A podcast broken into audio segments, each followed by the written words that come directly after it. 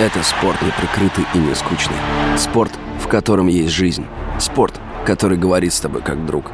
Разный, всесторонний, всеобъемлющий. Новый портал о спорте – sportkp.ru О спорте, как о жизни.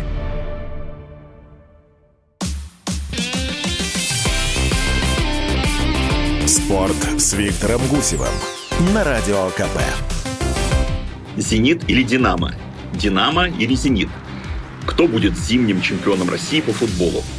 Этот несколько забавный такой виртуальный титул появился у нас, когда 10 лет назад мы перешли на систему розыгрыша национального первенства по схеме осень-весна. И вот Здравствуйте, меня зовут Виктор Гусев, и мы с вами на радио «Комсомольская правда» снова говорим о спорте.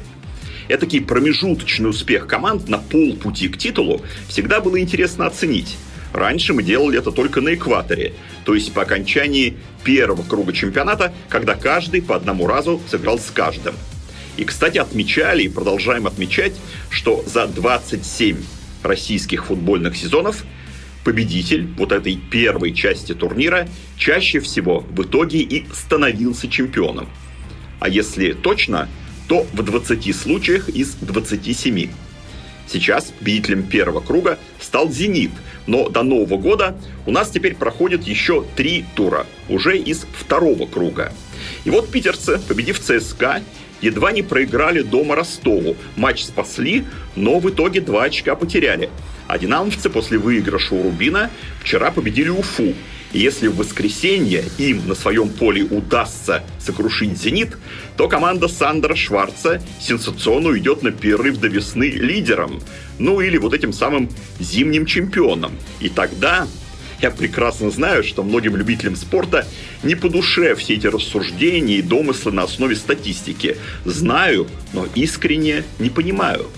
Вот Роберт Левандовский, о котором после неприсуждения ему золотого мяча мы, наверное, говорим больше, чем если бы он этот приз получил.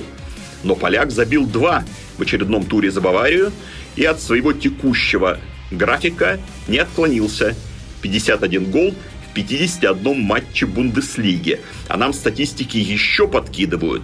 У него теперь оказывается в общей сложности 118 забитых мячей в чемпионатах Германии только на чужом поле. Вот так вот. Новый рекорд Бундеслиги. А некоторые статистические выкладки напрямую говорят даже вроде бы такой неосязаемой вещи, как характер команды, ее упорство. Вот смотрите, это уже последний тур другого чемпионата английского.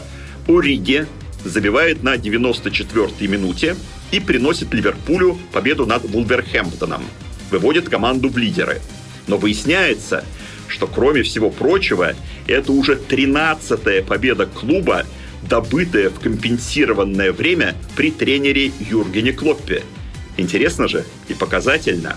Я когда в 80-е годы пришел работать в спортивную редакцию ТАСС, часто оказывался в ложе прессы стадиона «Динамо» рядом с человеком, на которого, в общем-то, не обращали внимания проходившие мимо болельщики. Они искали глазами известные лица и находили там, например, часто сидел и легендарный в прошлом тренер белоголубых Михаил Юкушин по прозвищу «Хитрый Михей», и Никита Симонян, здоровья вам, Никит Палч.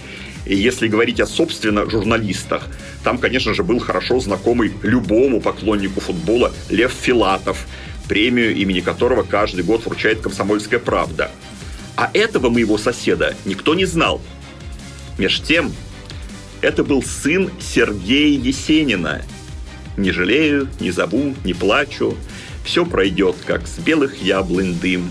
Увиданье золотом охваченный – я не буду больше молодым.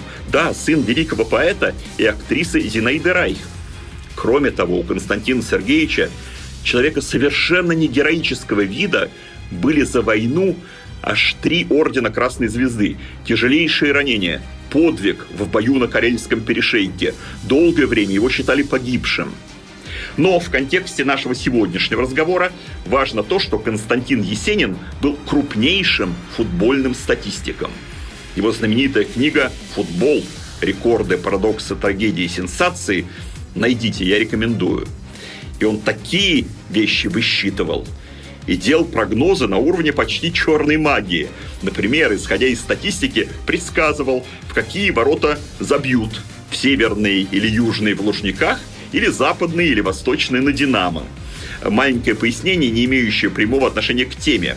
В Лужниках-то все правильно, а вот Динамовский стадион изначально был географически сориентирован не так, как велит ФИФА. Поэтому там у нас за воротами запад и восток, а не север и юг, как должно быть. Когда перестраивали арену, сначала хотели развернуть, поправить. Но чемпионат мира «Динамо» не дали, ну и решили, а что тогда? И оставили как было. И вот Есенин отмечал, записывал в бесконечные тетрадочки, а потом всех ошарашивал своими выкладками. Но не мог я не вспомнить этого потрясающего человека, если мы сегодня говорили о статистике. Ну а «Динамо» вчера забила гостям из Уфы и в западные, и в восточные ворота. И вот теперь все решит матч с «Зенитом», 12 декабря здесь же, на неправильно развернутом стадионе. А потом отдых и продолжение борьбы весной за настоящее чемпионство. Мы же с вами теперь встретимся в среду.